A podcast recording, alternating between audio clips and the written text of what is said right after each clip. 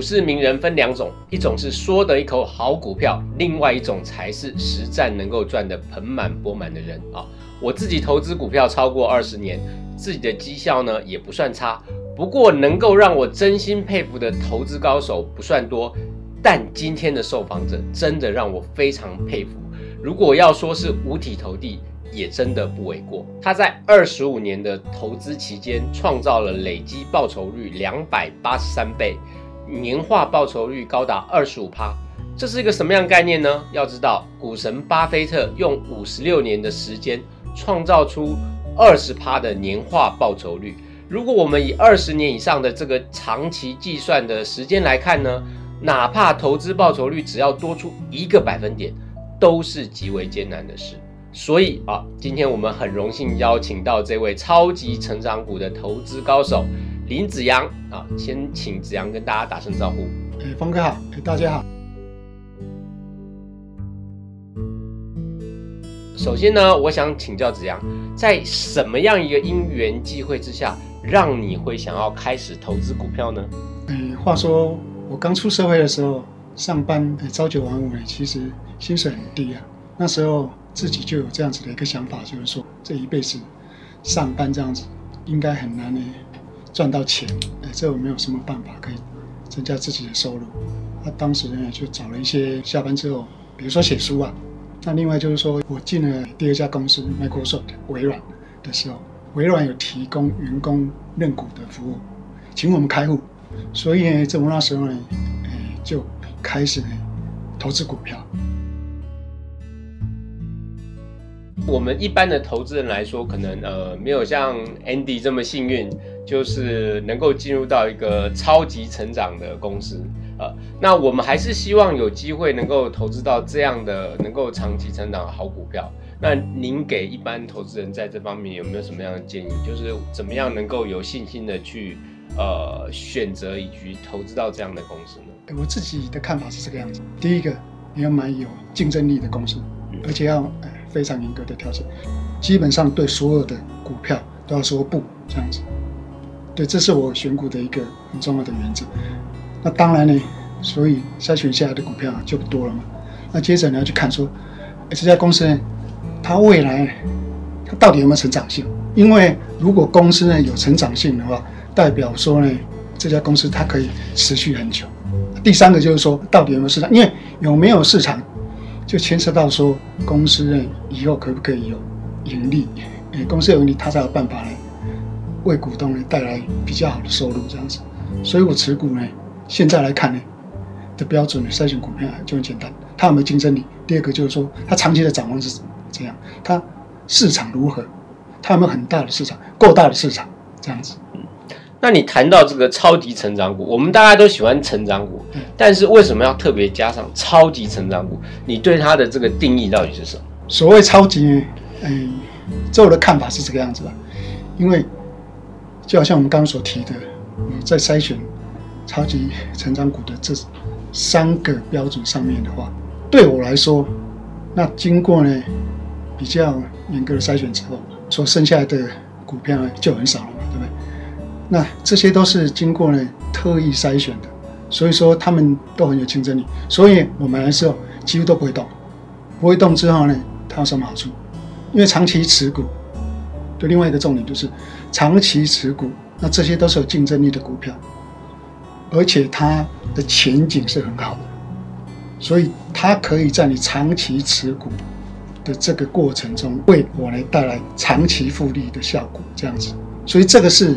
我所谓超级的意思，也就是说，经过你严格筛选的股票之后，你买来之后，你没有必要常常换股，然后就可以躺着，让这些很优秀的公司为你带来长期复利的效果。但在微软之外，你有没有选过其他的美股，让你在长期投资爆股的情况下赚到不错的利润？其实还蛮多的。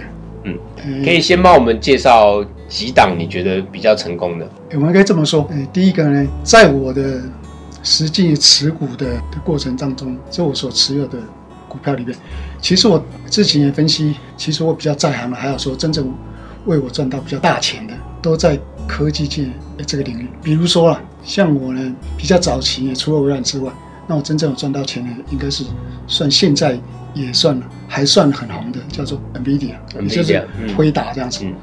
辉达呢，其实呢，我持股的过程中呢，曾经经过两次的分割，这如果没记错，经过两次的分割。那当然，在那个年代，因为还没有像现在有所谓的自驾车啊、人工智慧啊、资料中心，可是因为它是在当时呢，算是呢图形显示上面呢，带来一个新的展示的方式，所以确实呢，我有赚到钱。这我举的这比较好的例子，这就是苹果。因为苹果，这我想。这张股票呢，大部分的投资人，即使你是台湾人，也应该不会很陌生这样子。那苹果在美国应该算是最多被研究的的一家公司。持有苹果股票，我大概是二零零八年第一次买入，到现在呢，二零零八到现在等于是十三年，嗯，前后十三年。那我中间其实有加码了，哎，十三次。这不过呢，这我这十三次呢。其实坦白说，大部分都是在二零一零到二零一二的这三年之内所加嘛，因为在这一段的期间之内呢，呃，苹果公司呢，它相继推出 iPad、iPhone 还有 iPad，那这些产品呢，都对当时的科技界还有在我们的生活造成很大的影响。这也就是说。以大家比较常用的字眼来说，就是说颠覆科技界，也颠颠覆呢这我们的生活。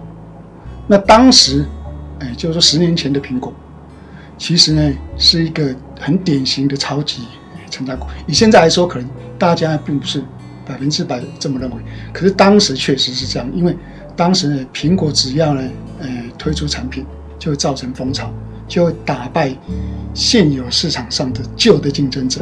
比如说，就举例，手机业者像黑莓机，当时的黑莓机，像当时的呃一般的手机，Motorola 还有这个 Nokia，对，嗯，哎，各位要知道，Nokia 当时呢，在二零零八的时候，它手机的市占曾经高达百分之四十全球这样子。所以呢，其实这我在买入之后呢，所以我到二零一二年之后，我就停止不再买。所谓哎，这那时候呢，其实呢。停止不再买的原因呢，其实有很多，主要是这我认为说，苹果当时呢，诶推出的产品呢，其实它也到一个阶段这样子，然后再加上呢，股价呢也到达了这某一种程度的高点。我如果没有记错，我最后一次买买进的大概是六百八十块这样子，那再加上这那时候呢，又看上了另外的比较好的投资机会，所以我就对苹果呢就没有再继续的加码这样子。但是你还是持有？对。因为我还是非常看好呢，他这家公司，因为我觉得说，哎，这家公司呢，它的前景呢很好。换句白话文再来说，就是说，好日子呢还在后头所以你从二零一零年到二零一二年里面持续加码买入的苹果，到现在都没有卖掉吗？对，完全没有卖掉。哎，对，也不然峰哥说了，哎，到现在呢，总共呢一股现在变。二十八股，因为中间经过两次分割嘛，一次是一比七，另外一次是一比四，对，所以光是呢，这我持有呢不卖掉的这一段期间，这也就是说我什么事都不要做，这我一股就变二十八股这样子。那你在加码的时间点上会有什么样的依据呢？会有一个你固定的，比如说有人是呃定期定额的方式去加码，或者是说你有一个特别时间点的选择。其实我当初呢，并没有想的这么透彻，就是说，诶，这我是不是有什么固定加码的模式啊，或者怎样？对，可是现在归纳起来，其实我可以这么说，就是说我如果对它有信心，那其实呢，这些股票呢，哎，它都会涨，因为超级市场股，对不对？那当然呢，我不会在它股价创新高的时候买，因为其实呢，我们投资的报酬呢，在你买进哎这张股票的股价的时候，就已经决定你的。投资报酬率，所以呢，第一个我一定会等它股票呢，嗯，在拉回的时候买。那当然，可能峰哥下一个问题就问说，那 Andy，那到底要呃再拉回多少算数？这是一个非常好的问题，因为我觉得，因为我对这张嗯股票呢长期观察这很久，所以我对它呢的起伏呢约略这个概念这样子。比如说，就这么说啊，像。苹果来说了，哎，虽然我已经很久了就没有在加嘛，可是以苹果来说呢，苹果呢，大概除非是碰到所谓崩盘了，不然它最近几年，大概你碰到拉回，它不会跌超过百分之二十这样子。所以我通常会建议说，在十五到十八的时候，也就可以加码。所以我当初也是抱着这样的想法，我呢一路呢持续加码。可是我会等到它拉回的时候再加码这样子啊。当然，如果正好是有碰到大崩盘，也是最好。可是呢，我刚刚举的这几档呢都没有碰到这样子很好的机会。所以这没有办法了，就是说在崩盘的时候大幅的加码。不过呢，峰哥这个问题，这引起我这另外一个小的看法，就是说，其实呢，大部分投资大众、上班族，哎，这种现在所谓的小资族，所有的人呢，资金呢，通常都是靠薪水嘛，所以资金并不是很丰厚。那像我这样子呢，就是说小幅加码，然后的话，并不是呢，像巴菲特，他是第一次就买苹果，哎，整个公司股票的百分之五这样。因为我们没有那个能力，所以像我这种呢，小幅加码，随着成长股呢一路这样向上买，有个好处就是，我们小小资主，如果说你长期经过研究看好某一档股票，你可以随着你的财力，每个月存一些钱啊，比如说好，三个月或半年的时候，碰到这一涨超级成长股，它正好拉回的时候，这时候这我已经存了三个月或存了半年的钱，我就把它呢投进去。啊，这个正好是一个机会，所以说这我觉得这一套方法也非常适合大部分的小资族啊，这样子。我看你的书里面，你有曾经提到过，很早期的时候也曾经买过台积电，能不能谈一下你买台积电那一次的经验？峰哥呢就戳到我的很大的痛处，这样子，因为台积电是我少数呢大亏的股票，也算是一个非常。非常非常大的特例。当时呢，我是一九，我如果没有记错，一九九八九九买的。嗯。那时候呢，其实台积电呢，它已经开始有人看出它成长的潜力，所以它那时候股票已经算蛮高，一百四十几块。我当初是在一百四十几的时候买的，这样子。在我那时候呢，买了三张呢，主要是靠我一些版税的收入了。嗯。所以我就买了三张，买了三张我就放着嘛。那放着之后呢？那时候呢，其实这也不懂得说要长期的复利，然后去长期追踪这样子。等到碰到二零零零年大康股市，那那时候呢，全球的股票呢，呃，股票市场不景气，大概接近两年。那我在二零零二年的时候，因为我那时候正好呢需要，呃，手手头很紧嘛，需要一直用钱。我那时候呢，就一路看着它呢，就下跌。从大概七八十块，就是跌跌跌，跌到这六十几，啊，我那时候就手头上很紧，对，所以就把它卖了。我记得呢，我是卖在四十八块还是四十九块，当然心是很痛啊，这样子。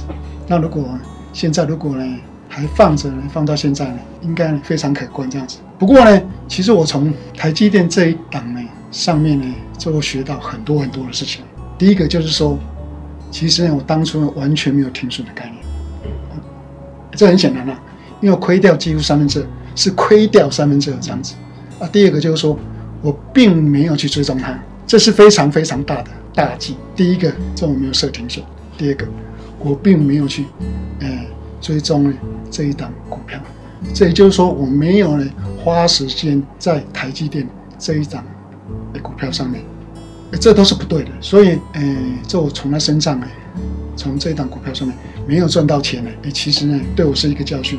其实呢，这我现在来看是很公平的，因为我在他身上没有花很多时间这样子，所以对我来说呢，我学到教训。第二个就是说，其实呢，股票市场它对我也非常公平，因为你没有花时间在他身上，所以这是你应得的这样子。你没有能力持有它，坦白说，我现在是这样，诶，看这个事情啊，这样子。那如果放在今天来看，就是说现在大家都知道台积电曾经是超级成长股。那在现在的你现在来的标准来看，台积电你觉得它的成长性是怎么样台积电呢，大概是我应该这么说。其实我个人呢是自从呢投资完台积电之后，再也没有买过台股，这我都是在买卖诶投资美股。台积电大概是我台股上面唯一有在跟踪的的股票这样子。那其实台积电，因为它有在美国上市，IDR，对，所以其实呢，美国呢也有人在买卖它这样子。哎，大致上它是这样，它的 ADR 的占比就是说大概十比一，也就是说，哎，台股它的权重是十，在美国呢这 ADR 它大概是一这样子。OK，好，那其实呢，台积电呢它在美股呢，我自己的注意呢是在两年前才开始有人。真正去美国人去关注到它，好，再回到峰哥呢所问的这个问题，以现在来看呢，台积电呢，它确实是一档非常非常好的股票。之前呢，这我们有提过说，像我自己在选超级成长股上面，这我会看的那三个条件，其实以现在来看呢，呃，台积电呢完全符合。就比如说它的市场性，OK，它是不是有竞争力？OK，然后呢？它的长期展望是是如何？这三个条件，现在再来看，只要在关注台股的，哎，这三个条件全部都是打勾的这样子。OK，除了这样之外，这我们再来看一个它的经营者，哎，经营阶层他是怎么来看这个事情的？我记得呢，张忠谋他在三年多前他退休的时候，哎，就有人呢问过他说，今年代工他的长期展望是这样子，因为法人他会看嘛。你张忠谋呢？你持股这么多，你干得好的，你干嘛要退休嘛？对不对？大家要怀疑，因为所有大的上市企业 CEO 下台、创办人下台，通常会造成股价的震动，这是一个非常非常好的问题。张忠谋呢？这我记得他三年前他讲过一句话，他说未来，请各位注意，是三年前张忠谋讲说，他觉得呢，未来呢，晶圆代工这个产业大概有百分之五，包含台积有百分之五的年成长。是不成问题的，起初也是百分之五，都有在强调。OK，魏哲家在今年给法人，他在法说会上面给法人的展望，他是今年哦有百分之十五的哎企业成长。然后法人在问他说，未来的五年你对公司展望的看法是如何？他说，未来五年呢，台积电呢，它大概可以百分之十到百分之十五的成长率是不成问题。请注意，台积电它大概。现在的市值大概是美金呢是六千亿嘛，这是一个很大很大的数字，它排名大概呃前十名十一左右这样子。其实呢，以这样子规模的巨无霸的公司，每一年要成长百分之十都非常非常困难。我打个比方好了，Microsoft 现在大概所有的人大家都肯定是一家非常稳定而且长期展望很好的公司，它的股价呢波动度就很小，它每一年的成长率。也大概是百分之十到百分之嗯十五，请注意，它是软体，软体的成长跟利润是比较高的。那台积电以这样子的规模，再加上呢，它从事的是硬体，所以它五年的长期展望，它可以有百分之十到百分之十五，是一个很恐怖的数字。所以我个人的看法就是说，台积电只要拉回，大家可以放心去买，因为它以现在来看，根本就不会有敌手。这怎么说呢？因为台积电呢。嗯，三纳米的话，大概在二零二二年呢，它可以跑大选。跑大选的意思就是说，它可以正式出货这两场。它两纳米，它是二零二四年，OK，它可以量产。